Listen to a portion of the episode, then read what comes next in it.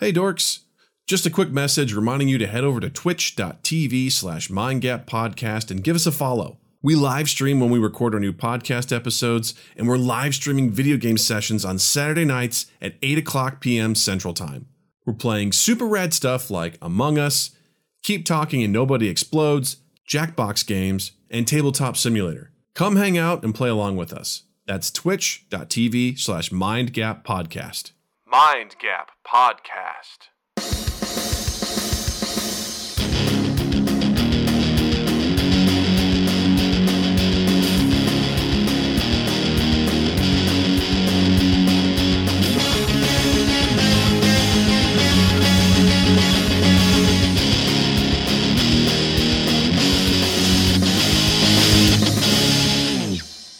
Hey, everybody. Welcome to Mind Gap Podcast. I'm Doug.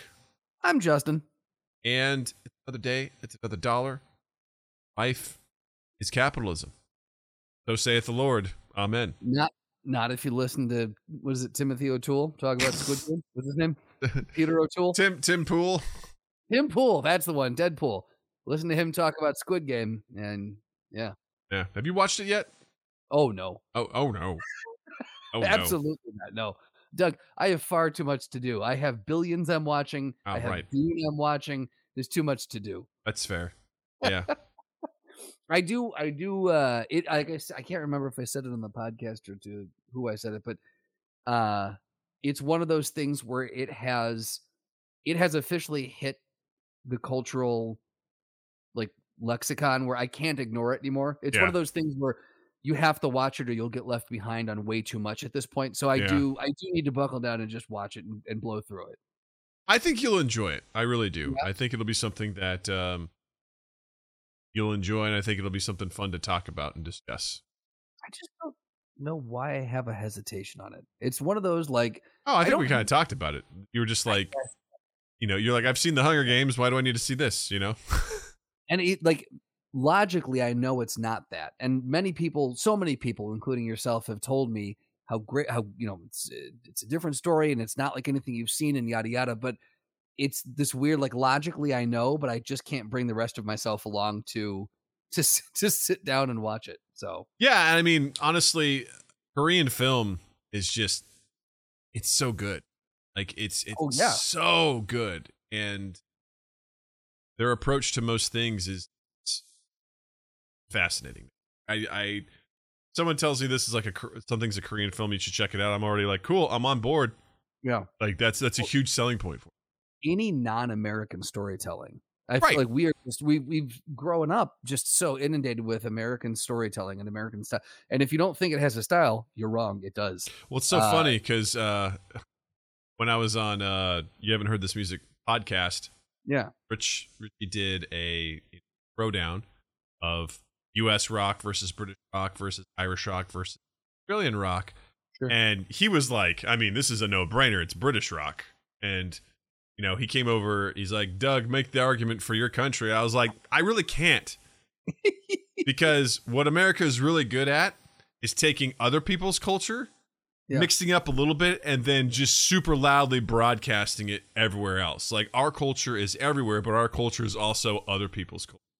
You just sort of repackage vis-a-vis most v- movies. It's like, and now the- for the American remake, which is, I don't know, I'd say most of the time not as good as the original because Right. especially when it comes from places like Japan, you know, um, they have just their approach to things, their mindset on things is so different from ours that Oh, very much. we can't really capture the essence of what it is. We can only just Americanize it. Like, all right, how are these dumb fucks gonna figure out this plot? You know, like or what? Yeah. Or just you know the idea that you know I, I think that's why Squid Game is is so popular is because it's it's it transcends cultures like struggle people are going through in that you know versus other things where you think about you know what is honor honor is drastically different in america versus other places of the world like the idea of sacrifice in some cultures is paramount like it is one of the best things in yeah. the world you can do is sacrifice yourself for something whereas we like to tout that sacrifice is cool and that we give pay the ultimate price we really don't. We're pretty selfish, and No. we've been kind of bred to do that, to be selfish, and uh, ultimately that will be the downfall of our country. How are you doing this week? I am lifted up now after that uh, TED talk. Thank you. Yes. Thank you for that. You're welcome. Actually, I would. Uh, Jon Stewart's got a new show on Apple TV Plus, Hmm. uh, and his second episode. I think they release every two weeks. So his second episode, whenever that came out, uh, he dealt with uh, freedom, and the show's called "The Problem with," yeah, or "The Problem with Jon Stewart," and it was the problem with freedom. And he went through at the very top in the monologue he did talked about uh freedom what freedom costs but not being willing to pay that but still wanting and he talked around this this freedom circle basically and and in and of itself was basically a paradox Yeah. and it it it's funny how much we tout that freedom and that is a freedom is truly american and that's what we have and we're freer than any country in the world and how much of a bullshit statement that is because uh it's only about your personal freedom it's not about the freedom of the co- like Exactly. the people who tout that the hardest are the ones that uh that the ones that aren't willing to actually recognize other people's freedom which is Yeah. ironic so yeah, Yeah, yeah, that's such a really good point It- because it's really jacked up as far as storytelling goes too. to- Yeah, to no. to- yeah, it's it's something that is hard for uh, most Americans to wrap their head around. The idea of sacrificing yourself for the greater good. We say stuff like that pretty willingly, but I don't think people really understand like what that truly means to, you know, jump on the grenade, so to speak, you know, to save other mm-hmm. people. And I mean, Jesus, people won't even pick up garbage in the park, the Right. place that we all use. It's just when I, I go to the gym and fucking animals there, like just Yeah. a bunch of dirty, dirty ass animals who I just walk around. They don't put their fucking weights away because Right. God forbid you be bothered after your set to put take your shit off, and they just leave their shit everywhere. Not only do they leave weights everywhere, but they just leave their they'll they'll spray stuff down and then they'll wipe it off with the with the paper towel. They just leave the crumpled up paper towel around. And I just a lot of times I Jesus just do a little thing. I'll, I'll pick up two things while I'm there. I'm like, cool. Yeah. Here's something I see. I'll throw it away.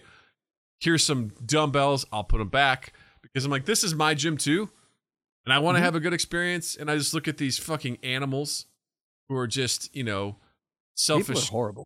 cocksuckers who are just um I don't know, man. It, it, it- this is going on a wild tangent. Welcome to Doug hates stuff. Um, I was gonna say, did we already get into this? All right, Stuff is stupid, stuff Yeah. is dumb. Doug hates stuff. yeah, oh, I gotta pair that with your. Hold on, try it again. Stuff is stupid, stuff is dumb. Doug hates stuff. It was it was right over yeah, the record scratch. It was a little too much. I'll Yeah. figure it out. yeah. We've got a new fart here, ladies and gentlemen. Uh, we do. yeah. no, but uh, tangents aside, I think the the point being that we tout a very specific type of storytelling, and that like we, you know, it's all about like freedom and this, and there, like there are the thing. So a lot of the things that we tout are uh, way more honored and observed in other countries, and that like the idea of honor and everything that you were talking about. So, um, any non-American storytelling is worth a look. I think is yeah, what we're saying. yeah. Absolutely. If I Um, could bring it back from animals at the gym, non-American storytelling. Yeah. And if I could take it back to animals at the gym, what I really hate, and this is kind of just goes beyond the gym too, is I watch this one woman in particular like do a lot of selfies at the gym. And let me be clear, this woman, objectively gorgeous. Okay. But when I watch her at s- at, at six thirty in the morning, like continuously pose and take pictures of herself, like slowly lifting down her shorts or doing whatever, I just I just want to throw a forty five pound plate at her and just be like, "Will you just fucking lift already? Like, do that shit at home." Like I, I it makes me feel so uncomfortable when I look and see someone just Why? taking pictures of themselves. I'm like, that's gross. Do that in private, man. Like, I don't want to see you taking pictures of yourself in the gym. Like, Doug, it's her gym too. agreed. But you have, don't tell me you don't have mirrors at your house, girl. Like, go do that. Not the same. It's just not the same. And the ambiance, they have to know you're. The lighting sucks at the bro. gym, Justin. The lighting Oh. is terrible. Yeah, but have you seen her pictures? She makes it work. Oh, okay, good for her. It's just it's Yeah. that is one of the most unattractive things to me. Like to be like just shh, shh. anytime I watch people take the selfies, I'm like, God, this is weird. Just At the gym or anywhere. anywhere, So anywhere. you don't like selfies. No, because it's there's this episode of Scrubs where Brendan Fraser's in it. He plays Dr. Cox's like best friend who's also his ex-wife's brother. So his brother-in-law more or less. And there's in this episode he's taking Polaroids of people, but he doesn't say cheese or anything like that. And and you know, Zach Braff's character is like, why do you do that? He goes, I love taking these pictures because they're real, they're honest. He goes, post pictures suck. They're not what real life is. And that's what I feel like when I see someone doing a selfie repeatedly trying to get that good shot with duck face, you know, and you uh, could see them just constantly doing that. It just like, I don't know, man. It just, it drives me nuts because That's if I can continue my tangent just a little bit longer, we spend too much of our Please. time looking at life through the lens of a digital piece of equipment. Oh shit! Here we go. Hold on, hold on. I got to get you a good, maybe this one.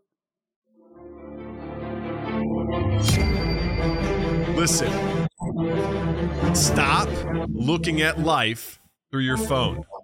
Okay? Put your phone down and look at the sunset.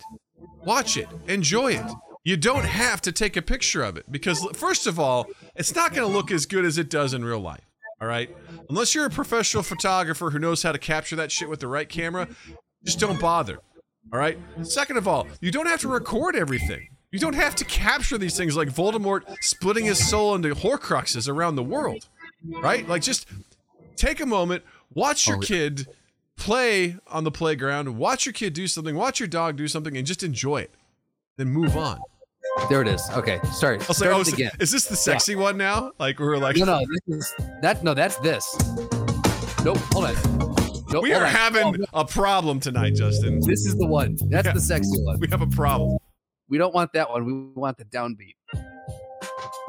This is when you. This is the. Our, this is the real talk. Hey, real talk. Put your Yeah. shit down, use your eyes, and take in the world. All right. You don't have to sit there and ca- collect things. We don't have to collect memories all the time.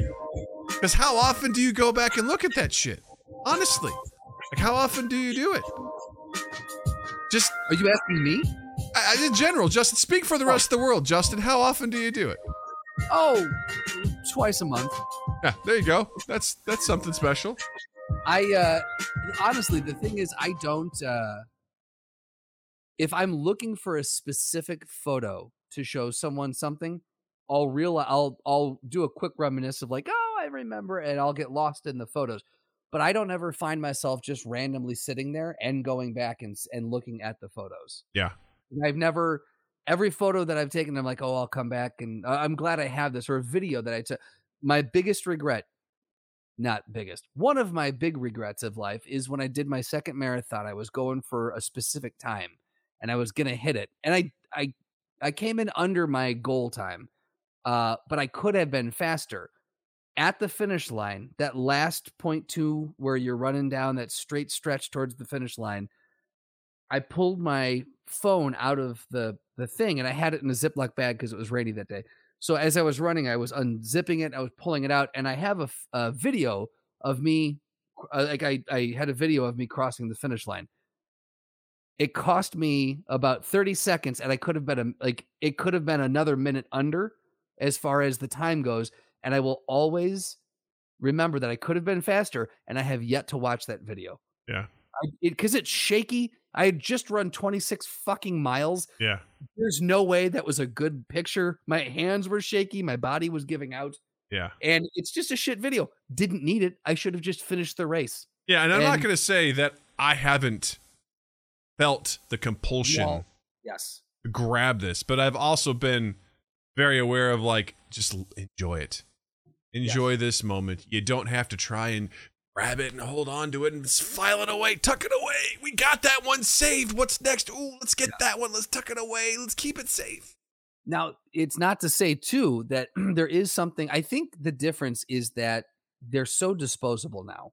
Yeah. Because I look back, I I have looked through. I've got a box of old family photos Mhm. from the 90s, from the 80s, my parents from the 70s and 60s. Like I have some old school photos that I have looked through, and about maybe once a year I'll pull them out and just kind of sift through them again. But you had to know what you were shooting. Exactly. You had to really com- like not that you're going to sit there and compose a shot, but you couldn't just and just go nuts with a camera and take you know 50 pictures and then be like mm, 49 of these suck and really that 50th one's not that great either but it's so easy and and and you don't have to think about it i think pictures from back in the day there was a point in taking them because you were documenting that point that that time in life and now it's just if you take your phone out and take one picture and put it away that's the equivalent Mhm. of what used to happen you know Oh Like, yeah. but the people who sit with their phones out and are staring through those screens you're you are missing life Yeah. Yeah, I mean and and absolutely capture what you want to, but also be cognizant of should I just uh, sit here and enjoy it? Enjoy Yes. the moment. Don't grab it and, and tuck it away. You don't you don't necessarily need to. It becomes excessive, weird. If you're in the gym, fucking knock it off. Go home, the privacy of your own home, and take your fucking selfies, man. Like I don't want to see you taking pictures, yeah you know, trying to get your glam shots. Like fuck off. A few years ago i uh i had that revelation at concerts was Mm, everyone with her? and i used to pull my phone out and i'd record concerts i'm like why? Why am i recording this? I'm never going to go back and watch a 30 second clip of some song at a random concert that sounds real shitty on my iphone. Like that's not how it's i'm never going to go why not just be in the moment and enjoy the thing you're watching? You know you were here you don't have to show anyone you were here Yeah. you know? You show someone that video they're going to go cool Yeah. it's just kind of glowing figures on stage because Yeah. it's too dark at the time it was too dark to actually have any sort of definition Yeah. and it sounds like crap Yeah. so and, and you see everyone with their phones out at the concert you're like what are you what are you fucking recording just be there yeah, especially with shit like that, man. Just grab it, enjoy it, yeah hold on to it there in your memory, and move on because Yeah.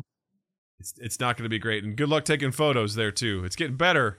Devices are getting Yeah. better now, but trying to capture capture like all the lighting and everything that's going on, capturing a photo, it's tough. You know, it's real Yeah. real tough. So just enjoy it. But i think that's the that's the lesson here that's the lesson. Put your Enjoy shit away and enjoy it. All right. God damn it. right so non-american storytelling Yeah. Cool. Good stuff. We got to do. Let's uh let's before we move forward, let's let's get take care of some housekeeping. housekeeping Housekeeping. Hey everybody, if you don't already, check us out on Spotify. We're wherever you can get your podcast, but particularly we are on Spotify. Check us out there. And uh, if you could do us a solid, do us do us a huge solid, wherever you listen to us, give it a rating and leave us a review. It would mean the world to us if you do that, and it could lead other fans to great content like our fart soundboard, you know, and these amazing conversations about things. Someone could be missing that right now. Someone is missing that right now, and you could be like, guys, listen to this. uh, so please, yeah, it would mean the world to us if you could do that. Uh, also, come check out our Discord family, baby. You don't know what Discord is? It's essentially an online community. It's like a forum, but it's in real time. You can send messages to each other and everything like that. And we've got a great community of folks for Mind Gap. Uh, we set up game nights, are looking for group channels. We post a shitload of memes and have great fun conversations. Noah was sharing his shrimp po' boy recipe the other day and sending some pictures. okay Amazing. Uh, You've got the podcast stuff where you can ask Practical Doug. You can suggest throwdowns and guest ideas and all sorts of shit. So please come check it out. You can do head over to twitch.tv slash mindgap podcast. The about section, you'll find a little banner that says Discord. Just click on that. It'll take you right on over. Join us and and hang out and get to know everyone and be part of everything. Best. Also, don't forget to check out our merch at redbubble.com. Search field type Mindgap Podcast, all one word, and you'll come up on our page where we've got some great Mind Gap podcast stuff with the Mind Gap podcast logo on it. T-shirt, hoodie, drawstring bag, backpack, get a travel mug, get a coffee mug. There's all sorts of stuff. Uh, get yourself something nice and support the podcast. Same time. And last but not least, check us out on Twitch. We live stream our podcast Tuesdays at 8 p.m. Central, although right now it's on a Thursday because schedules.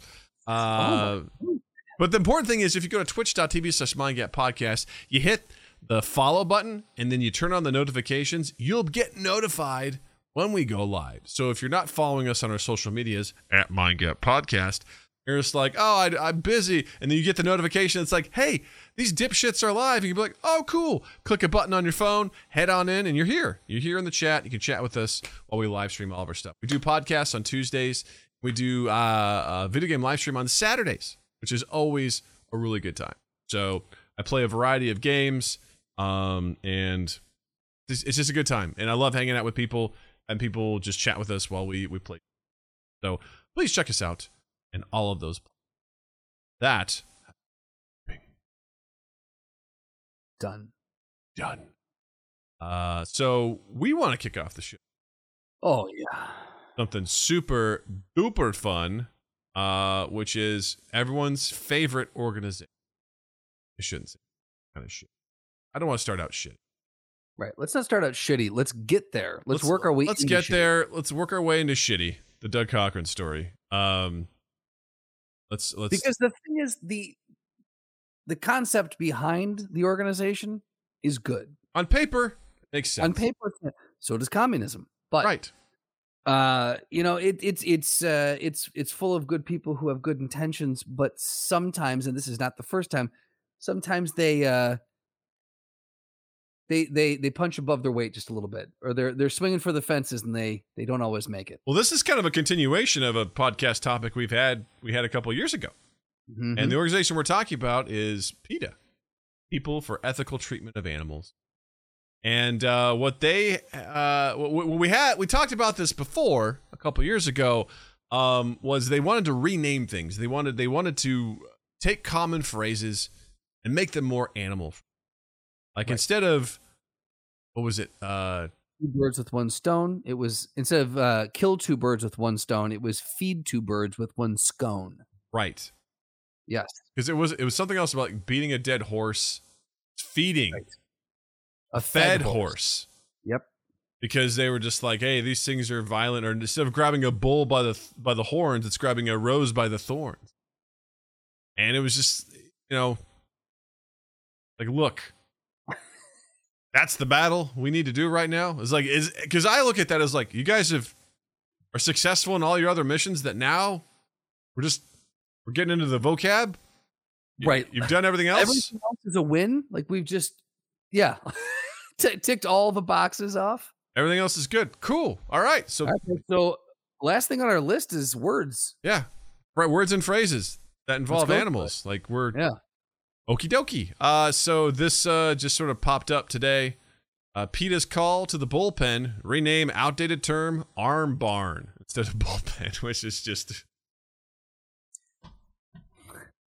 the arm Ah. barn there's nothing inherently sexual about it but it sounds super raunchy uh, it's just anything with barn attached to it doesn't sound right to me I don't know, man. It's it's just you know, and this is from their official press release. But also, what I hate about this is in their press release they do really bad double on, really bad puns. read it to me read it to me As the World Series turns into a pitching duel, PETA is pitching a proposal to the baseball world. Strike out. Strike out. The word bullpen, all these are in italics, which references the holding area where terrified bulls are kept before slaughter in favor of a more modern animal friendly term. PETA's suggestion the arm barn. Words matter, and baseball bullpens devalue talented players and mock the misery of sensitive animals, says PETA Executive Vice President Tracy Reiman. PETA encourages Major League Baseball coaches, announcers, players, and fans to change up their language and embrace the arm barn instead.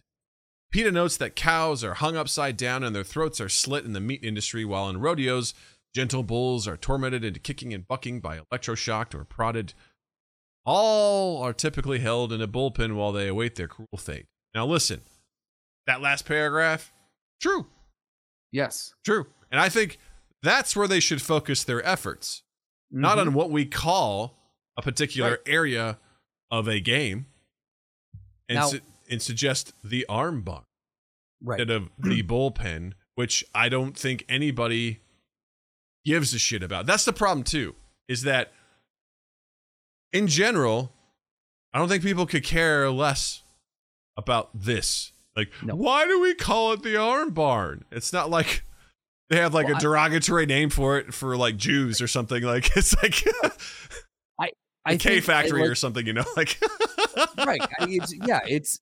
I I think uh look we've in the last couple years we have absolutely had a a reckoning of words matter right it words words and they always have mattered but we have just it has become more uh accepted and recognized and talked about that words do matter and there are some words that have been rightfully uh either repurposed or moved out or replaced and and it has been a great thing but and maybe i i don't want to take away from because again we want to make it very clear that we are for animal rights and you should not abuse animals and and and we are on that side of things but when it comes to this i feel like they're like people were paid to sit in a room and figure this out Yeah. and that those resources could have been better utilized maybe trying to stop rodeos from treating bulls that way instead of Yeah. changing the word which again before i took an unofficial poll before we did the podcast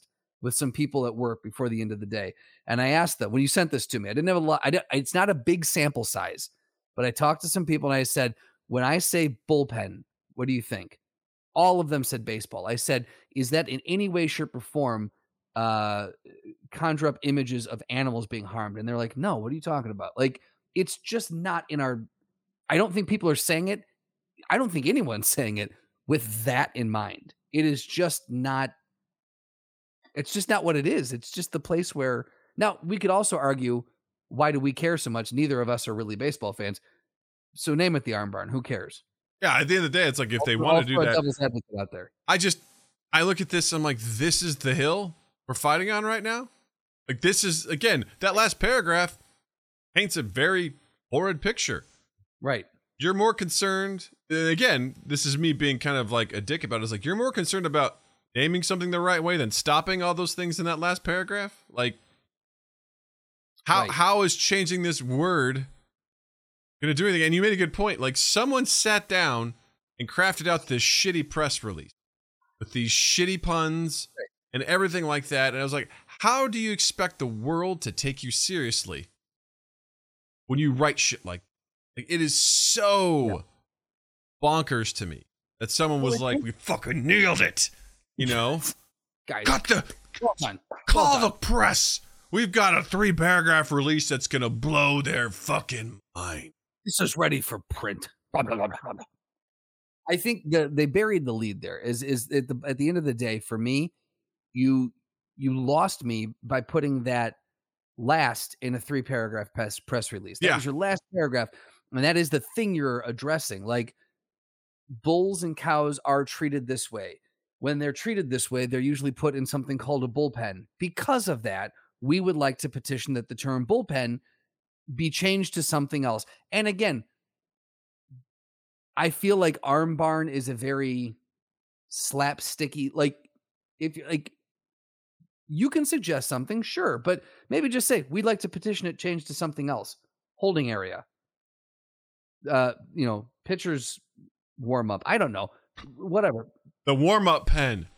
Yeah, the the the the the the murder zone. Yeah, Is that it? Is that better? sure. Yeah, I don't know.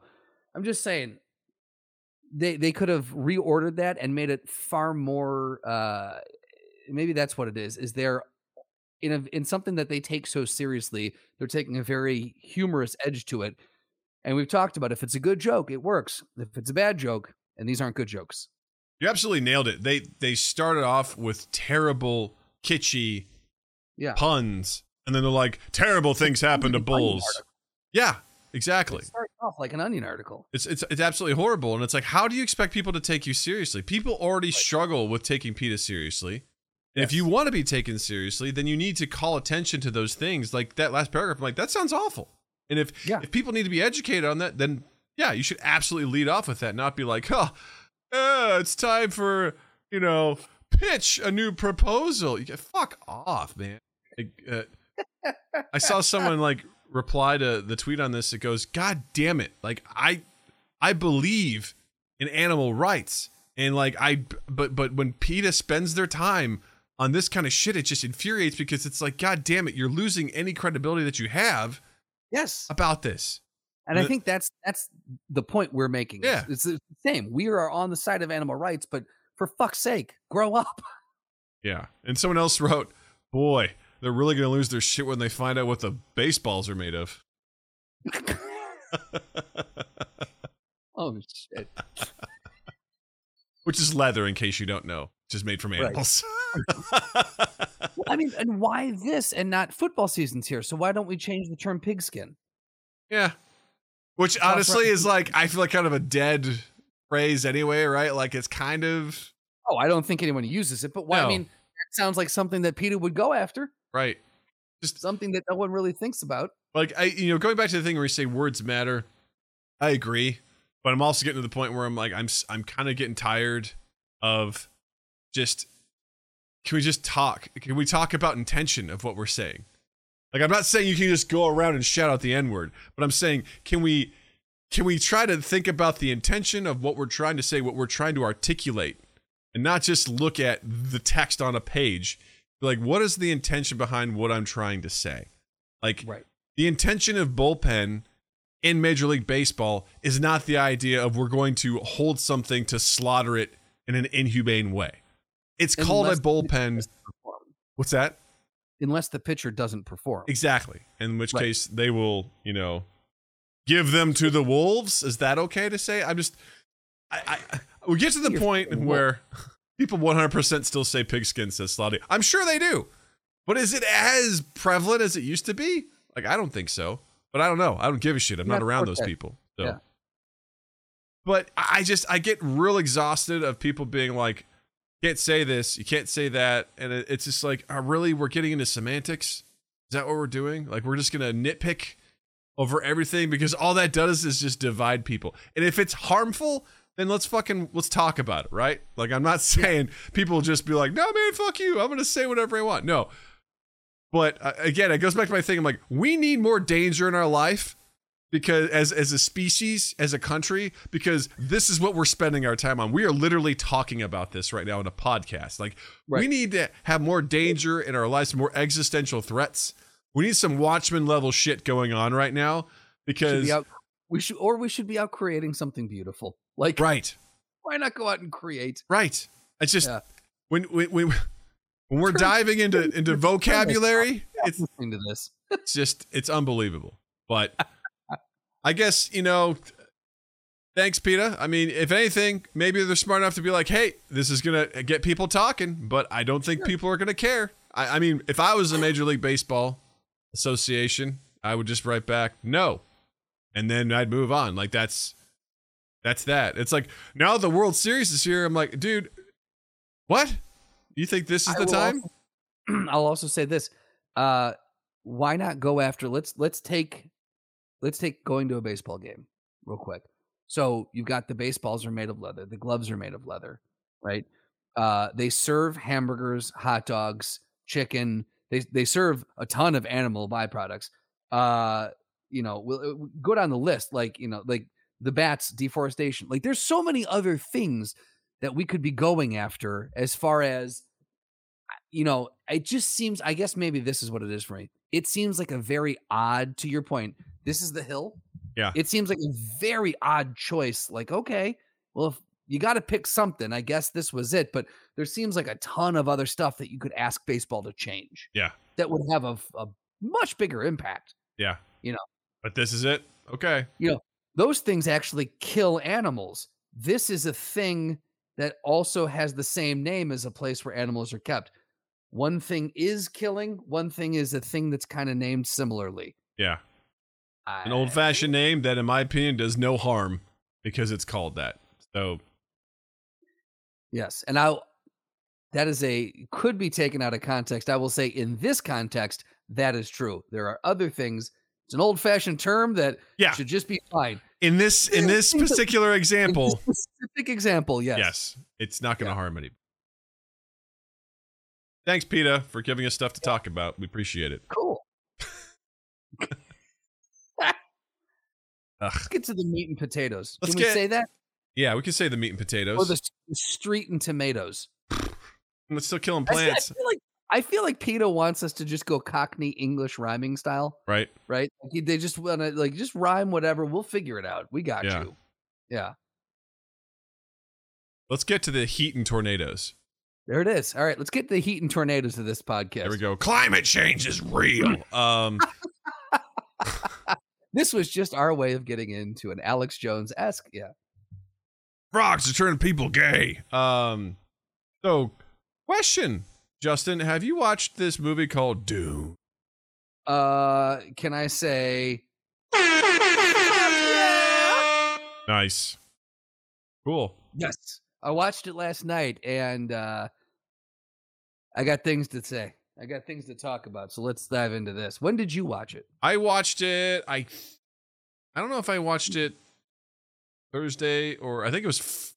Or Thursday or Friday when it came out. It came out on Thursday. I either watched it that that night or the day after. And I was really looking forward to this. Um, I had seen, I think, bits and pieces of the 1980s theatrical 1984, release. Um, and there was a sci-fi uh, version of it, which I remember watching bits and pieces of it. So Dune has been this weird, almost like fever dream to me because I've seen That's things of it. Way of saying it. That is Yeah. a great way. Yes. I've seen bits and pieces of it. So like when I was watching it, I'm like, oh, I th- yeah. I mean, I re- basically I remember I'm like, there's a guy that can fly, um, right. That guy that can fly. Uh, there's uh, you know, I know they're there for the spice. Uh, and I remember that uh, there's a guy who's essentially like a messiah, and he can talk funny. And there's like, yeah, Thing was in it. there's there's sandworms. Yeah. Like, yeah. Well, and the, the one the one thing I remember is the the fight at the end of the 84 one and then that little girl who just goes, "He truly was the Kwisatz Haderach." And I always thought that's the weirdest li- having no context, not having seen the movie. I was like, "What the fuck did she just say?" Yeah. And I've been I was upset in high school, obs- refused to watch the movie, but was obsessed with that just that line yeah. anytime someone would say something, I'd go, "Well, you know, he truly was the Kwisatz Haderach," and they'd be like, "What?" And I'd be like, "Never." Oh yeah, it's like I love obscure stuff. Like there, there's an Yeah. obscure uh, the state uh, sketch. There's Yeah. this guy named Doug, and he was just constantly getting mad. He'd be like, "My name's Doug, and I'm out of here," and th- but he would never actually leave. Like he would just constantly keep saying that. So I would just be like, I would get ready to leave and go, "My name's Doug, and I'm out of here," and people like, "What?" Or I like to do show me potato salad. It's just a weird Right. Family Guy reference that people are like, "What?" Like, yeah, I know, I know. Hank Yeah. Talistar, what's up, man? How you doing? How you feeling? Thanks for stopping by. It's good to see you, big buddy. Um, that, was all, that was all the reference points I had. Yeah. Uh, in the similar to you, it was just. I think that's the best way of saying it. It was just. It was a decades long fever dream. Yeah, and I remember also in the original movie, um, kind of get around exposition. They would have the characters in ADR like whispering their inner monologue, Jeez. which I remember was really off-putting when I watched it. Even back then, I was like, God damn, there's a lot of them just staring at the screen, and whispering. Is he really the one who can do this? What's he? It's just, Right. it was really bonkers. in, and- in preparation for the movie coming out like over the summer i when it was being you know hyped and everything i went and watched a why why was 1984 is doing so bad and that was one of the things i was like my god they really and they showed all the scenes that happened from and it was throughout the whole fucking movie Yeah, are. so absolutely. Yeah. Um, so I went in with high hopes because I, I watched the trailer. I'm like, it looked great. looked like- looked phenomenal. Um, I like the actors in it. Uh, Timothy Chalamet, uh, or is it Chalamet? If you French. Shalama Chalamet, uh, Zendaya, uh, Oscar Isaac. i think it's zendaya we we debated it. this last night because it's day is in there da like at the end it's not You know, there was there was a woman at one of the jobs I worked at. I called her I was saying that her name was either Sumaya or Sumaya, and I always got it wrong because I, I my gut was like, how do you say this? And she kept going, you're saying it wrong. I'm like, fuck, I'm so sorry. I hate doing that. Uh, but um, Zendaya. go Zendaya. Um, she's great. Oscar Isaac, Jason Momoa. Uh, you've got uh, Stellan Skarsgård. Um, got Dave Batista. Yeah. just great great actors i know i'm forgetting some people but um and the woman who plays uh lady jessica Yes. i was sitting there just going god what do i know you from and there was like two movies like one is dr sleep she plays the antagonist in that and she's phenomenal Oh, yeah. Okay. and then she was also in the most recent hugh jackman movie that came out on streaming called reminiscence i don't Yeah, I yeah. d- I, don't recommend it um No. no. Okay. uh never even brought it up I'm like ah that was not worth my time um but i you know great cast i've never read the books i've heard the books are tough and it it it in my understanding too is that adapting that book ain't no easy feat and I, I think it's kind of like adapting the Sandman. yeah, or a Stephen King novel. Right. It's just it's weird, it's bizarre, and partly with this too is it's like a whole nother language, man. Like I turned on subtitles because I oh, was like, listen, I I don't know what these folks are saying, what people's mm-hmm. names are. They're bizarre, and I need to be able to associate a face with a name so that when they Mhm. say it, I'll be like, cool, I know what they're saying, and we're good to go. And it was, you know, it was a wise move. I did it after like 15 minutes. I'm like, let's turn this shit on. Let's stop fucking around. Like, I need to know what's going. On. Did you? I I don't know if this was just my TV or I I thought it was the way it was mixed. I cranked my TV. I had it like up to thirty something, and the first like fifteen minutes, I couldn't hear fuck all of what they were saying. Like when when Chalamet was at the table with his mother, and they were just before he used the voice and it got loud. When they were just having a conversation, like it was. I thought they had forgot to mix that part of the movie. It was so fucking low. I was watching on my phone with my headphones, so it sounded just fine to me. Dig it. Okay. I think I watched the whole movie on almost the whole, uh, at least half the movie on my phone. Oh, just the way the director wanted it to be. I was gonna you know? say I did I read a bunch after I watched it, I read a bunch of uh technical like production stuff about it and this is not the movie that you want to watch before. This is one of the few movies, and you and I have talked about how we're totally cool watching stuff at home. This is one of the few movies where I'm like, this this screams to be watched on an IMAX screen. This just needs to he did such a good job with the sweeping landscapes and these gorgeous imagery. Like You know what? be watched on big Looks great on my phone. You know, I'm sure it's great. Doug.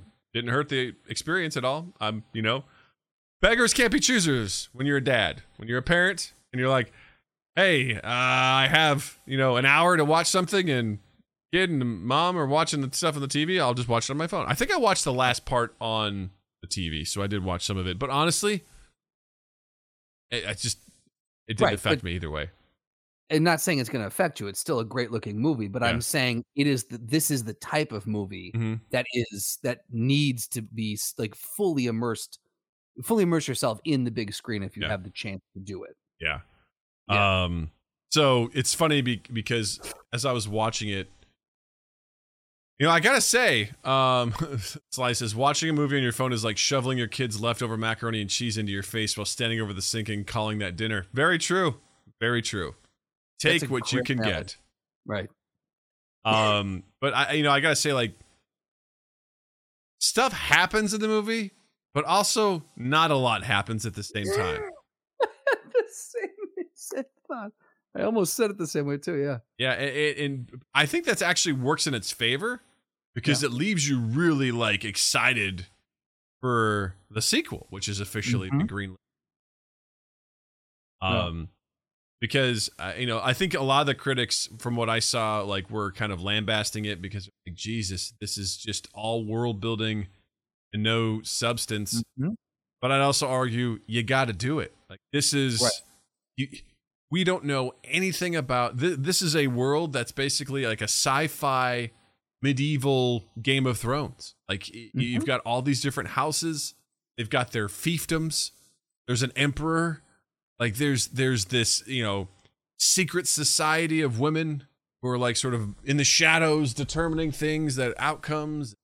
Yeah. There's a dude that can fly with robotic assistance. People have shields that they can turn on and turn off, and sometimes the shield stops things and sometimes it doesn't. I never really understood those rules, but I was also okay with it.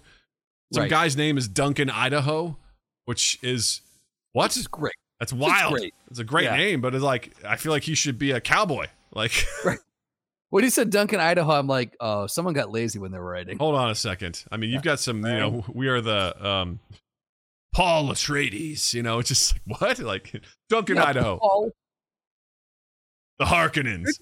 yeah, you came up with the Harkonnens and Arrakis. Couldn't you? And Paul is what you settled on. All right, fair enough. Gilbert Johnson. What can I do for you? You know. I, I comb the sand around here. How can I help you today? You know, just I comb the sand. You need sand combed. You call old Gil. yeah. old Gil's here to help you. Oh, Oh, Gil. Um, uh, yeah. no, I think that's true though. Like you needed, you needed to. uh You've got to set it up because it's just so it's so dense. It is such a dense material. And I I had the same thought as when when at right at the end when Zendaya turned around and she's like, "This is just the beginning," and I was like, "Wait a second, that sounds like a closing line." And then the credits hit, and I'm like, "That was a closing line."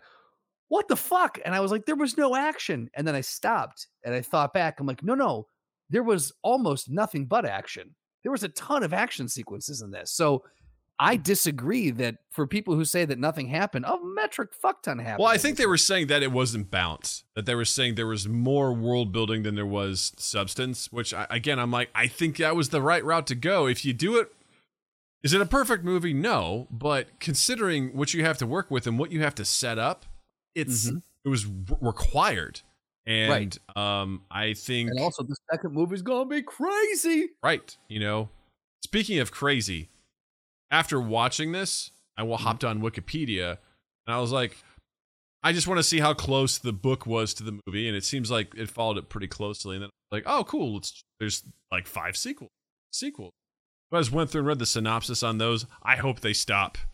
I hope they stop. Like, we'll do part two, and then we'll just call it because this shit gets fucking just batshit crazy. Just Right. I'd say maybe the second book we could tolerate. After that, it just turns into a goddamn nightmare. Like I'm like, what? What are we doing? Slotty even goes, yeah, the last two books are absolutely bonkers. No shit.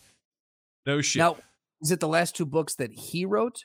Because his son and someone else picked up in post 2019 released like 14 more or something. yeah, I don't know about anything that's in like Talking about his books solo. yeah, his his his books. I think there's like six of them. yeah, something like that.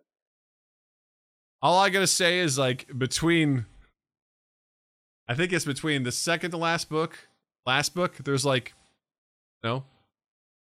I think twelve hundred to three thousand year like span of like break in time of what happens. Shit. It's I'm like, cool.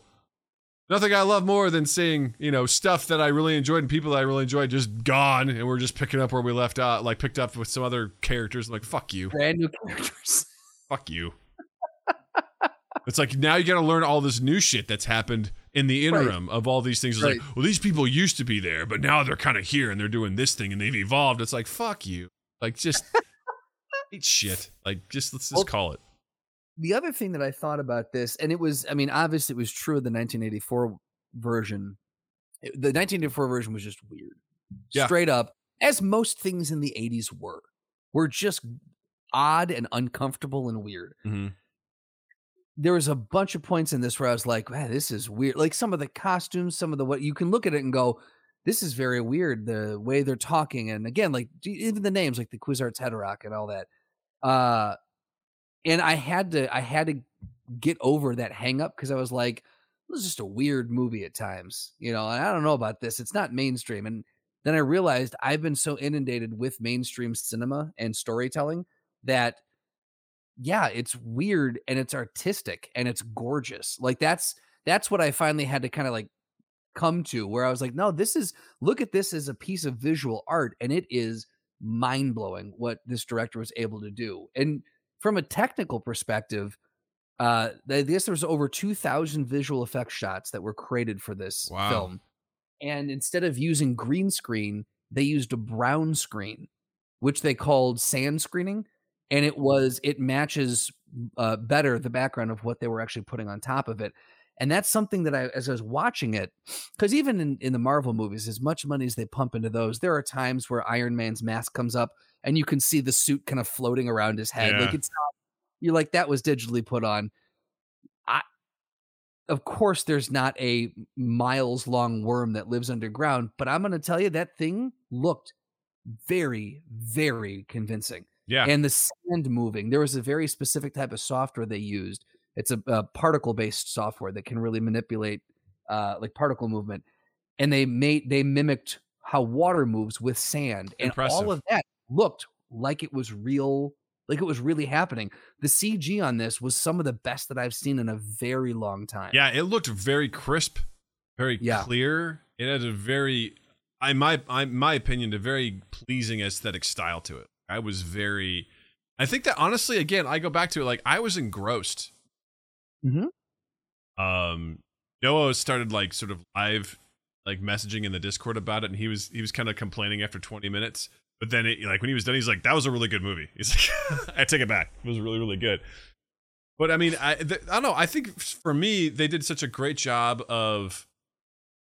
I don't know, like it felt like there was always tension, that there were stakes, Yes. um, that there was curiosity, like what's going on here, like what's going to happen, you know? how many people that died? Quite frankly, Yeah, like I I was shocked when I was like, "That's a decimation, man." yeah, and it's Didn't expect that. it wasn't super clear as to why it happened, but it happened, you know. And again, after reading the synopsis, I was like, okay, I got more like information and perspective on it. I didn't think it was terribly clear as to why, you know, all this was going down. Um, is I'm assuming, and tell me if I'm right or wrong here. The House of Atreides was kind of gaining popularity and gaining a voice, and the Emperor was afraid that they were that people were going to line up behind them and rise up.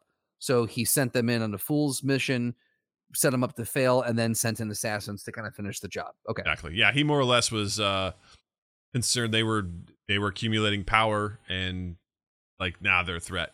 So Yeah. fuck these guys over. And what I love about it too is that like you know, Paul's dad knew it. Like we're gonna get fucked over here, and Yep. we gotta we gotta do what we can do. And I don't know. It was it was I don't know. It, I, I I enjoyed it. I thought it was very interesting. You know, it's it's tough for me sometimes dealing with like prophecy or dealing with you know this person is ordained to be the savior just because. It, uh, I always laugh at the line from the Lego Movie at the very beginning when uh, Will Ferrell's character, Mister Business or whatever, is Yeah. taking the, the the artifact and um Morgan Freeman's character goes, "Wait, there's a prophecy," and Will Ferrell's character goes, "All right, great, now there's a prophecy." Like that's how I feel whenever there's a movie where it's like it is written that. That's why I hated the the Star Wars prequels, where it's like it was in the prophecy that there's one that will bring balance to the Force. I'm like, why is there a prophecy? there's always the one. Why? Harry Potter, Matrix, the Lord of the. There's always the one. Yeah. Yes, I'm like, oh, come on, man. Like, eh, because then then you start dealing with fate. You start Right. dealing with do people control their fate or do they make their own fate? And you know, with this, I felt like it was a little bit different because it seemed like you know, from your understanding of of the the, the secret society of ladies, they essentially like, listen, secret society of ladies, the SSOL, you know. Yep. Um, that should be a shirt. The Secret Society. of Oh, Ladies. Soul. Um, that you know, Lady Jessica was not supposed to do this. Like this Yeah. was this was, and they're like, listen, we set a path, but whether or not he does anything with it is entirely up to him. Like we're just, you know, we we put things in motion, but we can't guarantee it. Like he has to essentially decide that he's going to do this or not, whatever. Like we're going to go about doing our own thing. So I appreciate how they sort of almost sort of undercut that, and also you see him seeing visions, but those visions don't necessarily play out because yes. I was very confused at the end where I was like, "Oh, cool, this is a guy that's going to be a friend," and then he fights him and kills him. I'm like, "Oh, okay, well, Well, also before he fought him, he had a vision of that guy killing him. Exactly. And I was like, oh, he's got to die and come back. But I'm Right. like, that didn't. So it's Right, because it yeah, says it's like you know, what does it say? You, you have to die to rise or something like that's what he's Paul's hearing. got to die for the Kwisatz Haderach to rise. Yeah. And what? Yeah. And then, but is that interpreted as that he dies by killing someone? Right? He's losing his, a part of himself. Like I like And yeah, that it wasn't just like this is what you have to do. He still, I don't know. I I I, I really enjoyed Paul. I, I I like it when there's a badass character. He wasn't a badass, but you could see it like come out, like the Yeah. fact that he was able to track that hunter dart and just like catch it midair. Yeah. And um, you know, he's still working on yeah, he's like use, working on using the voice, and he's very, you know, again, he knows how to put on the suit, and people are like, "How do you know how to do this?" He's like, "I don't know, it just Right. seemed right." You know, just, there's things like that where you're getting the idea like this person's going to be really important, but not there yet. He's like Luke Right. Skywalker in Episode Four, except not annoying. You know, he's just trying to figure himself out, but you can see like I was the gonna go to town to get some thrusters for my thingamabobber. Right. Oh man, oh come on dad i want to go to the academy uncle owen um like you know even seeing him in his visions that he's seeing in the future how he feels about it too was really Oh, powerful yeah, that vision of when he comes out of the sand and fights. I'm like, dude, that's badass. well, not only that that but plus you see him like standing out and seeing people celebrating him and he was like there's a holy war in my name they're killing in my name and just like uh, what i appreciate Yeah. about things like that is what is the impact from that because right now natalie's been watching this really shitty really shitty movie i talked about this i think on the last podcast Yeah, yeah, yeah, got yeah. uh uh pedro pascal in it and jill i haven't seen i've seen like i don't know 25 seconds of it in passing. I'm like i'm out.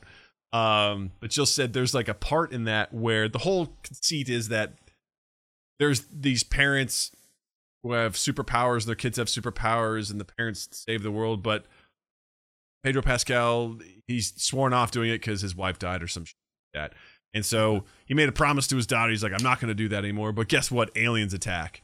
And now like i don't know Oh, president or some shit's like, we need you to come back. And he's like, I made a promise. I'm not going to do this.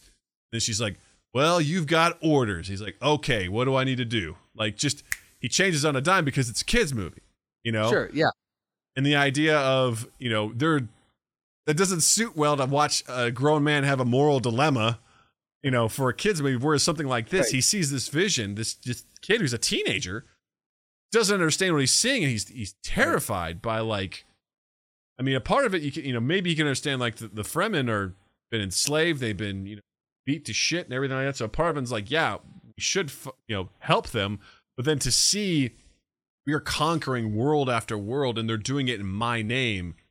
It's like the Superman of Steel stuff. Is like, Yeah.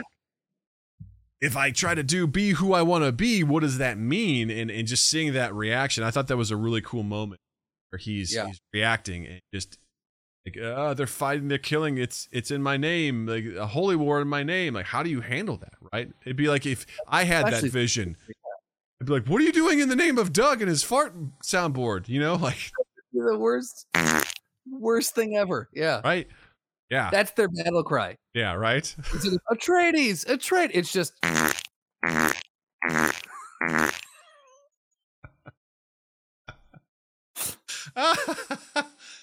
uh yeah, I don't know, man. I I I was thoroughly like impressed by the film. That's a microphone in front of your face. There's a, there's a, is that what that is? Jesus Christ. You just draw off and sucker punch your mic. Like you just didn't know it was in front of your face this whole time. Ah, I'm being recorded. Being recorded. Oh, there's a gnat that's dive bombing me, and it's Ah. it's really it's very very disconcerting. I don't like Yeah. it. He's, Yeah. he's giving up. Yeah. It's his. It's it, he's like Atreides, Atreides, coming after me. Yeah. Yeah, right. I'm the sandworm for him. There you go. It's like, oh my god, what is this thing? When look, that sandworm is the hero in his own story, right? Of course, absolutely. Yeah. So powerful, so interesting. So powerful. Yeah. Uh, Um, yeah, it was it was a great film. I uh, my goal was to read the book before it came out. I really wanted to have that first book down before this came out, so I could so I could have a, a basis for it, uh, see it, really appreciate. it. And I knew there was no way that was going to happen, and it didn't. But I still, I'm more. I have a stronger resolve now to pick that book up and and read it now because now I'm invested in these characters. Now I'm Yeah. like, cool. I know this. I've got it actually kind of worked in reverse. Now I have a framework for the book. And I can I can sit down and go, I know what, you know, uh Atreides are. I know uh, you know, what what the friend I know all these things now and I don't have to worry about keeping track of it. So Right. It's I'm, interesting uh, too because I also think it's pretty bold. Um, I didn't realize it, but uh, Denis Villeneuve, um, just was this was Dune Part One. They hadn't greenlit a Part Two yet. He I had the same thought. that's a bold move to be like Dune Part One, and because they're like, I mean, I'm sure the studio is like, I mean, hopefully, There, the the notes he got back from the studio heads were like, "You you might want not want to do that." And he's like, "I'll do it." And Yeah. they're like, "No, seriously, you might not want to." It's like, "Don't worry, this will work out in my favor." yeah, I've seen visions. yeah. Yeah. And because when they they were they're like Dune Part Two coming soon, he was like, "Yay!" Like he was also excited. He's like, "We get to do it again." It's like, I can we talk for just a minute too about Hans Zimmer's score in this? I forgot that he did the score on it. It was amazing. It was so good. Whoa. Wow! So good. Yeah. He's such a And he turned down best. Tenet. Thank God for this. Interesting. Nolan was like, I want you to do Tenet, and this guy was like, I'm doing Dune, and he goes, he was is equally as big a fan as the director uh, of Dune, and he's like, I have dreamt about scoring for Dune, and he's like, Nolan, I've got to bow out on this one. Like I know I we work together, but this not this time. So Yeah, that's a that's a project. It was so good. I because that's one of those. I love it when I can when when the soundtrack stands out to me. Music Mm-hmm. stands out, and it definitely stood out to me.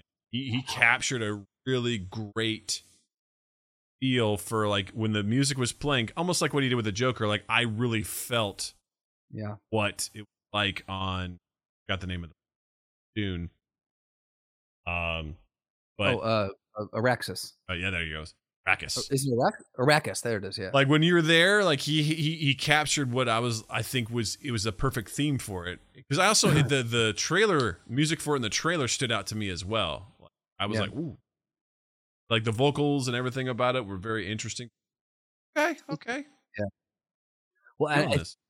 in an interview he had said that he they they he and his team that he works with uh were in their studio and they were like inventing instruments and taking instruments and playing them and so they got real like conceptual and weird with it which again i feel like is just classic hans zimmer style is Yeah. just let's fucking get weird with it and see what comes out of it and i would say you know most of the time it's a fucking home run yeah. I mean if there's anyone who knows how to tell a story with music it's him. John williams obviously. Most composers understand that concept of Yeah. i love the masterclass uh uh commercials for hans zimmer because Yeah. right in the he's just like you know music is telling a story and he's like playing something he goes like ooh there's a question and it sounds like a question. He goes and there's an answer and it's not a good answer and he's just like he just adds different elements yeah and, and I was like, God damn it, he's right. Like that's exactly what it is. Like understanding what it is that you're doing to help Yeah. tell the story through music, and it's phenomenal. I watched. uh It was someone had changed the music for the art in spoilers Skywalker show. They had put Yeah. in the original Force theme. Um, Yes. in there. yes Which I was like, it was interesting because I, I felt that was obviously more impactful because that that music has a lot of weight to it.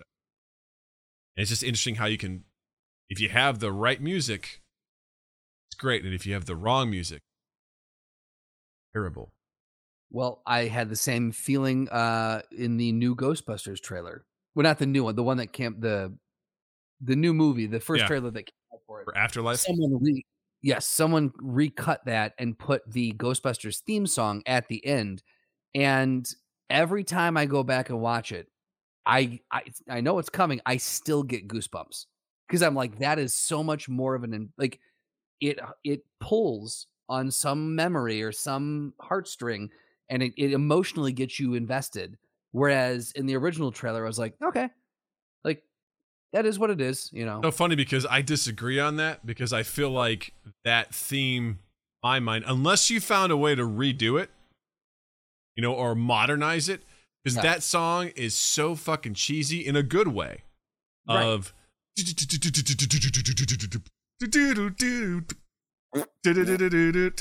to me it didn't fit with the tone of the trailer Interesting. because that to me is very fun ghostbusters da-da-da-da. that's like the end of the movie like you know everyone's dancing they're like they just killed the stay puft marshmallow man Woo!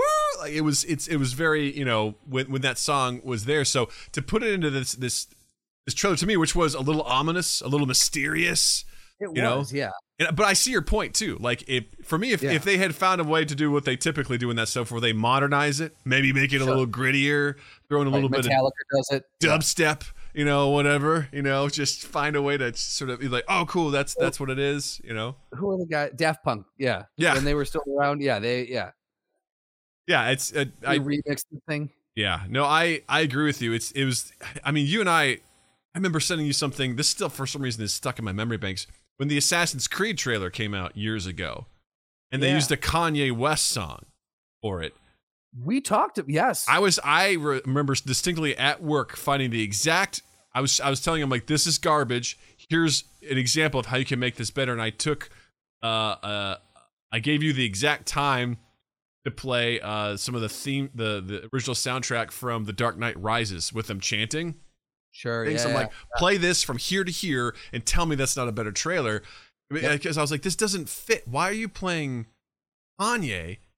right. And I know Assassin's Creed isn't it's kind of a period piece. It also takes place in the future, but why is what? It was so It was, only, it was only because the vocals, the words fit to what was going on in that moment. And that has its place. But if tonally, if it's off, you fucked yourself completely. yeah, it's it's amazing to me how stuff like that can I mean, I just I think of like, you know, but the, the scene I always go to is Return of the Jedi, the throne room scene when Luke's getting, you know, scorched by lightning. Vader does his turn, the music that's that's building, and then as it turns, as Vader goes and grabs the Emperor, and you get the the Star Wars theme swell as it's happening. I'm like it's it's fucking unbelievable. And same thing with the Dark Knight. You know, when you Yeah. have those musical cues that kick in, it just adds another layer to it that is unbelievable. And Right. it's Hans Zimmer, fucking, I you know, is it that impactful in Dune? No, but it's noticeable, extremely Yeah. noticeable in this Yeah, film yeah. that he knew like how to do that, how to play. It. Makes me Right. tickles me. It, and it makes me endlessly happy just to know that someone who is such a fan of that source material and who had dreamt about doing that for years. Same with the director. He had uh in another interview he was telling the the, the actors that he had been sitting on this for like 20 something years. Like he had been since he was a kid thinking how would I make this into a movie? And I can't remember which actor it mm. was. I think it was Oscar Isaac. No, I can't remember who it was, but they had asked him on set like looking around, is this what is this what was in your head? And Yeah. he just with a smile and just goes, "It's exactly it." Like Man. he got to finally tell exactly the vision that he'd been sitting on for so many years. And if that doesn't speak to you specifically, Doug, with Working with on it, man. Working Talking about, it. I know, man. A little bit at a time. I have a hard time with writing stuff. I I, Yeah, and that's fair. I work in short bursts where I'm at my best. Um, yeah, but I, I think um, I get a little scared sometimes though when people are like, "Oh, I'm a diehard fan," because I've seen diehard fans create stuff Sure, sure. that doesn't pan out. If anything, it's more of it's actually more of a red flag to me. Someone says they're a diehard fan because I'm like, I don't know, like because it cuts both ways. Because if you're a diehard fan, you know the intricacies of it sometimes too well that you can't be a Mhm. Right. versus someone who's like, cool, give me this stuff. It's like handing your shit over to an editor who wasn't a part of it. They're like, cool, I'm going to edit the story for you. And they do it. And you're like, I needed that because Right. I, I don't have someone who's like, no, this is the shot. And it's like, no, this shot sucks. Doesn't Right. tell the story. This one's better. Yeah. I'm going to do this. You know, you sometimes need that. So. Yeah. You know, like George Lucas, too close to his own, you know, shit. Ugh. Can we just talk about him for four hours? Some please? more, please. Yeah. Do it. So- I'll tell you what I want to do more of. I want to Yeah. do more of a segment that people are clamoring for. yeah, they are. You got the questions, we got the answers. All you do is ask. Practical, practical, practical. Practical, practical, ask practical Doug. I'm not gonna lie, I forgot we were doing this. Completely skipped my mind. So, Yeah. All right. oh, my Well, dog just. uh, He? It is the second time it's happened. Ah. Yep. And then it, he, she left, and then someone closed your door. It was No very. shit. I thought the dog did. Yeah. Fortunately, the, the stream can't. Yeah. Uh, I know we're running long, so we'll we won't make this too too long. Yeah. But uh, this question is from uh, one of our super fans. It's from I think it's pronounced Jaryid. Um, it says if a my and Doug doesn't even want to answer it. He's just standing up and walking away. Uh, Jaryid, I'm sorry, man. This is uh, this is this is what you get here. Says if a mind reader and someone who can see into the future play chess, who wins? All right. I'm going to go with my gut on this because I've thought about this for a couple of days. Okay. Um, so here's here's here's practical Doug, Doug's logic in this, and it's a paradox. So there you go. But someone can see into the future because there's also ramifications here, right? There's there's stipulations. Does the person who's seeing into the future are they seeing a possibility, or is that the set future? And they alter Mhm. the future by knowing what the future is? Because if they can alter, or if it's you know, because because they can alter the future and they can, it's almost like Doctor Strange, right? That, that they can see the possibilities Right. then they will know what to do to set up the person who can see their read their mind to make them do what they want them to do. Right. In which case, I would give that to the person who can see in the future. But if the person who can see into the future is if it's locked in place, them seeing into the future doesn't give them any sort of benefit. Right. Because if if, they they're seeing themselves lose, Exactly, because that's the thing. Because Yeah. if they see themselves lose, the person who can read their mind knows that they can see themselves lose. I, I, I just feel like the person, because even if the person can see the different outcomes of the future teller, the person I would say that can read their mind can also see that as well, to Sure. some degree, right? They can see into the future. I imagine they do that with their mind. The mind reader could also see those possibilities. maybe.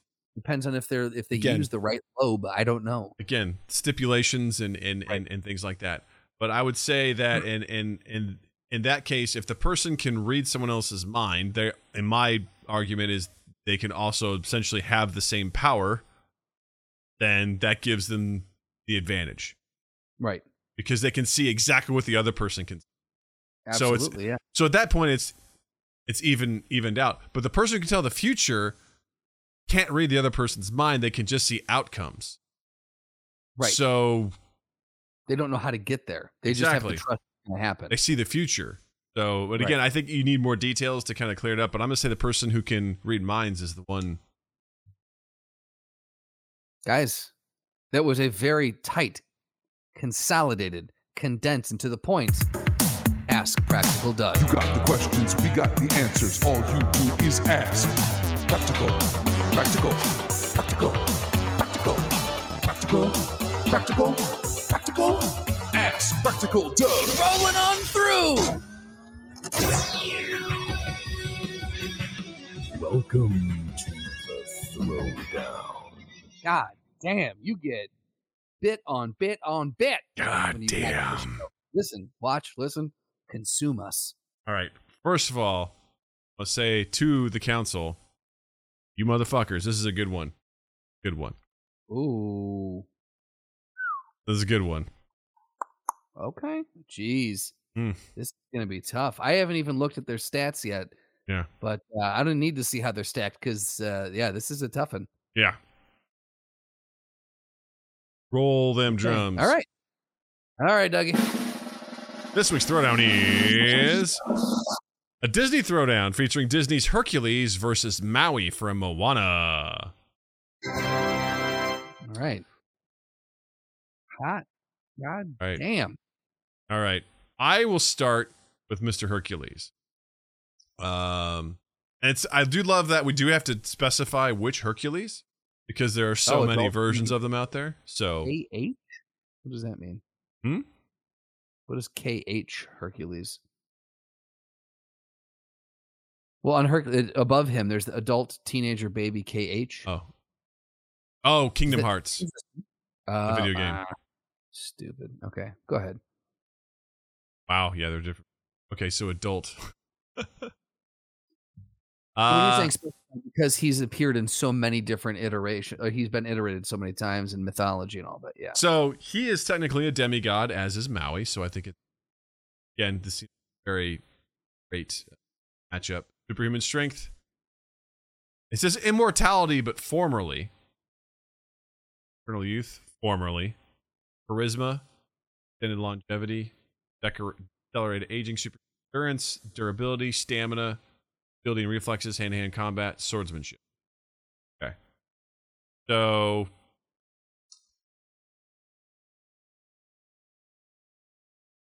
powers, demigod physiology. We talked about super strength, stamina, speed. He's a trained hero because he practiced, trained, mortality, and universal divinity capabilities. So during his brief time as a god, Hercules was completely immortal.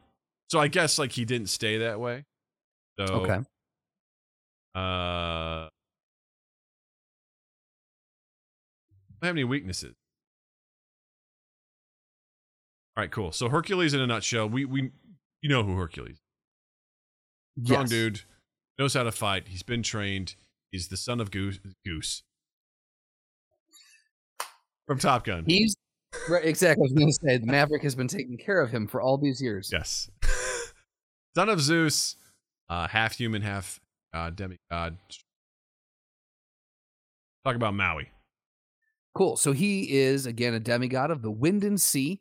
His powers and skills, he's got shape shifting ability, superhuman strength, wayfinding, immortality, and invulnerability. Um, his hobbies include defending the ocean and showboating. Right. The thing that I will say about well, let's go, let's scroll down here because his powers and abilities: superhuman strength, extreme strength, uh, can jump real high. Um, he can pull islands up, uh, lasso the sun. Big, big dude. Uh, immortality. Uh, since becoming a demigod, he's virtually immortal. Shape shifting, illusions, uh, and sentient tattoos, equipment. He's got a fish hook, which, if I'm not mistaken, and you saw this movie way more than I did. Uh-huh. you have What do you want to know? uh, he needed that hook to to to shapeshift and perform his magic for most of the movie. At the end, could he do it without it? Did he find the magic inside?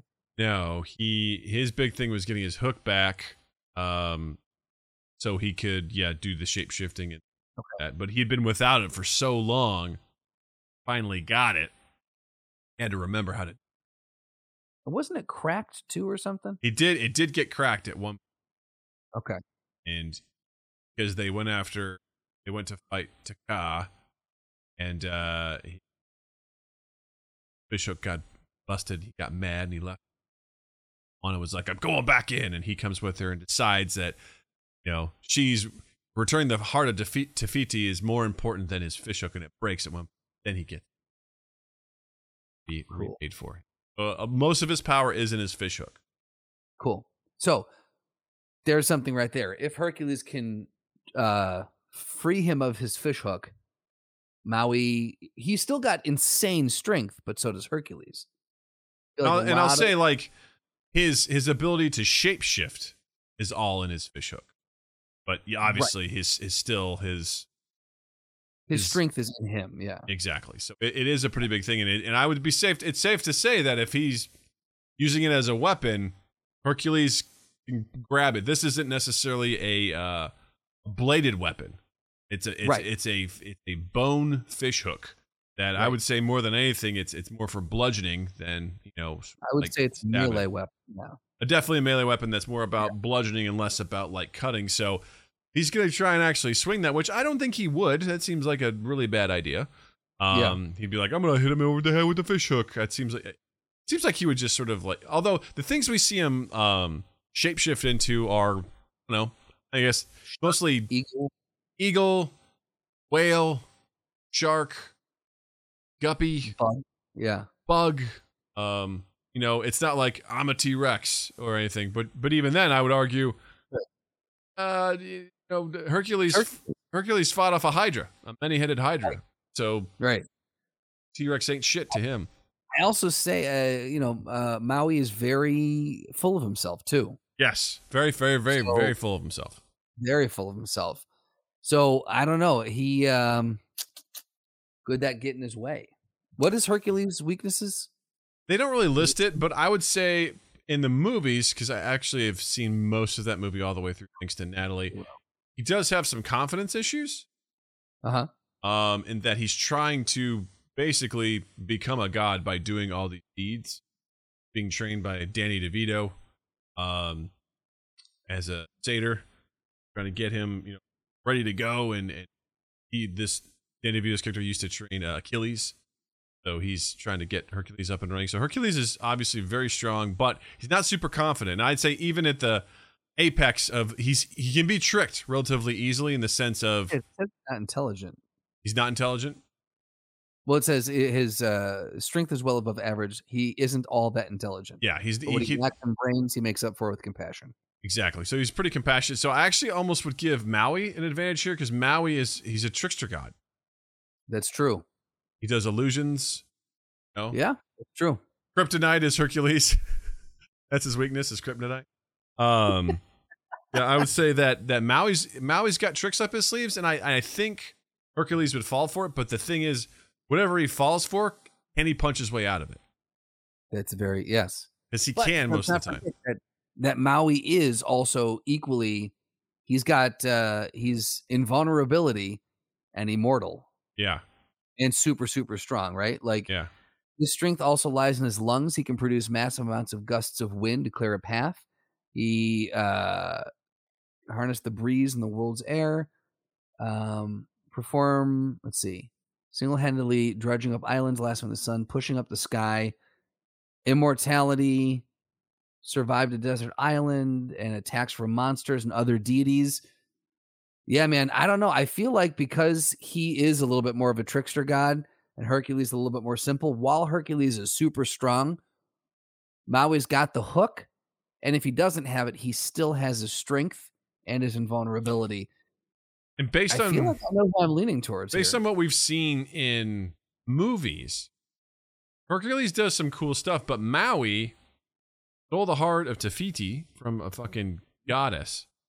And Uh-huh. then he got banished on an island for a thousand years. Like survived, right? No big deal. and it's still swole. Yeah, still full as hell. And um, you know, you look at Hercules d- did some great stuff, but I don't think he has the experience that Maui does.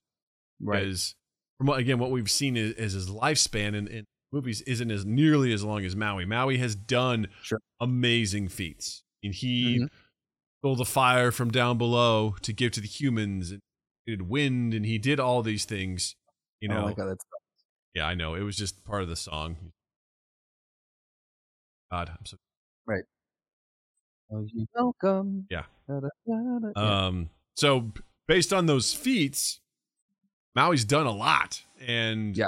I think that he would potentially pull one over on Hercules, and I think you could argue that their strength is relatively matched, and therefore, if he has the advantage by tricking him, I think he has the opportunity to defeat him. So we're saying.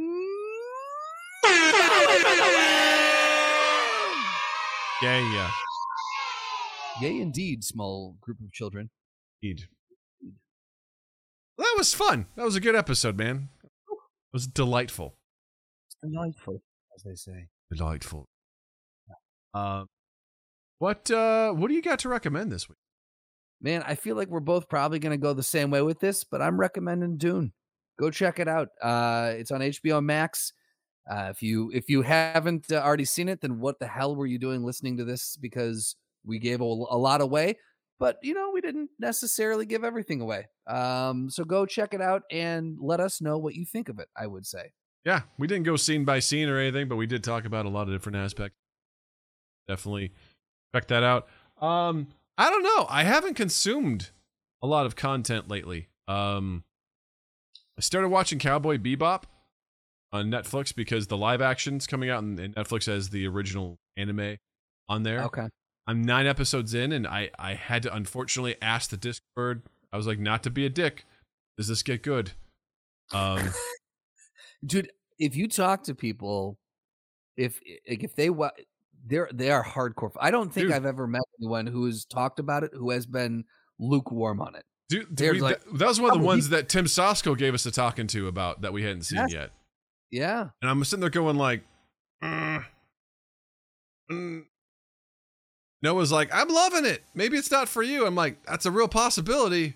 Everyone who, because I had the same response. I go, anyone who's ever talked about this has said this is an amazing show, and it's and it's Right. not like 300 episodes.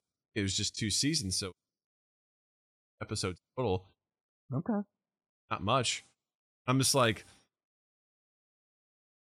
feeling it. So uh Can you identify what it is about it that you're not liking? it's Monster of the Week. I hate Monster of the Week. It's oh, it's it's cool. What's going on this week with these guys? Oh, they're bounty hunters. Who are they hunting this week? How are they going to mm. fuck it up and be poor? Like it's just it's just kind of over and it, instantly doing that stuff. I'm like, "Oh, I hate I hate Monster." That that, that is that is a format to me that was exhausted when I was a kid You most like shows. Yeah. I, I just I I'm like it's not engaging and, and sometimes shows start out that way to kind of let you get to know because you get a little bit more from these characters in some episodes, like knowing their backstory. I keep going, it's the, still the same shit. Like I don't not feeling it. So I I, I want to keep powering through with that because I want to want to get to the end because the live action looks fun. Yeah. I've is it a live action show series or is it it is? Yep. Doug, then I have I have bad news for you. If you don't like the the show uh as an animated show, there's probably a good chance you're not going to like cuz they're probably going to do a monster of the week again. Well, I mean, I I've seen the trailers for it and they are super well done and creative. Like I'm sure. and the actors are great. So, um, but again, like I kind of want to get through. If I get through the anime and I'm like, yeah, I'm not feeling it, um, then I probably won't watch the live action. But right now, I'm like, eh. so I'm, I don't, I don't currently recommend Cowboy Bebop. Uh, but I'll get back to I, you on that. I love the fact that you're sticking sticking with it though. You're really trying to like it. I really want to understand it, like, because I'm also Yeah. trying to put myself in the mindset of like, when did this come out? This came out in the mid to late '90s. Like, Okay. Yeah. What made this above and beyond at the time? Like, what you know, That- what what has it. taken influence from this and built on top of, of the shoulders of this show to this day that I I appreciate something more modern that was inspired by that thing. Then I go back and watch that thing, and maybe in my mind I'm like, oh, this has already been done. I don't see what's so great about it. Sort of situation. Yeah. I'm trying to keep that perspective too, um, as I watch it. But I'm like, I'm not I'm not feeling it right now. But Yeah. we'll see. I don't All right. I'll Check it with that. not really a me- recommendation recommendation this week. Uh, let me get a hot take from you real quick. Sure. Jason Momoa, no beard. Hot take. I'm used to him with a beard. He was I am too. Threw me off. Khal Drogo and Game of Thrones, Aquaman, like most things he's in, he has some sort of scruff. Instagram. Instagram. I mean, he had beard in the movie and then he didn't. Yes. And I prefer him with a beard. Sandstorm blew his beard off, is what it was. Yeah. I definitely prefer him with a beard. I'm, Yeah. in general, more of a fan of facial hair than not. When people train their shit, Sure. shit off, I'm like, why? I definitely think the beard ages him up a few years, though. With it off, I'm like, oh, baby face. And Definitely. Rob actually had a hot take. He's like, not gonna lie, kind of a chunky face. Wow. I was Say, like, that, say that to his face, Rob. I was also like, yeah, but he's still jacked, so it's. Say that to his I. I wouldn't say that to him. Yeah, but all Yeah. right. Yeah. shit, Rob. Anyway, Anyway, uh, thank you all for listening, and please uh, don't forget to follow us on all our social medias at Mind Gap Podcast. Be sure to check out our YouTube channel where we post all of our episodes as well as highlights from the shows and the video game live streams. Check us out on Twitch, twitch.tv slash mindgap podcast. Hit the follow button and turn on the notifications so you know whenever we go live because we do live stream our podcast episodes Tuesdays at 8 p.m. Central, and I host the video game live stream on Saturdays at 8 p.m. Central. Please check us out there, and don't forget to follow Justin online as well. On Instagram and Twitter at Justin underscore Mikel, spelled M I K E L. It's the fun way of spelling it. While you're in the online realm, check us out on Spotify, Apple Podcasts, Google Podcasts, Stitcher, Amazon Music, all the places that you can find podcasts. You can probably find us. Share us around, subscribe, rate, review, all those good things that everyone always asks you to do. They go a long way, and we really appreciate it. TwoEastEighth.com slash mindgap, and then just keep an eye on all of Two stuff. Hell yeah! Yeah, Um, y'all. yeah, this is great. So uh, I just want to listening. First of all, I want to say And Douglas, thank you. to that Nat in your place, thank you. That, that fuck you. To Twitch, thank you. Listeners, thank you. And you all have a dandy fucking week. Mind Gap Podcast.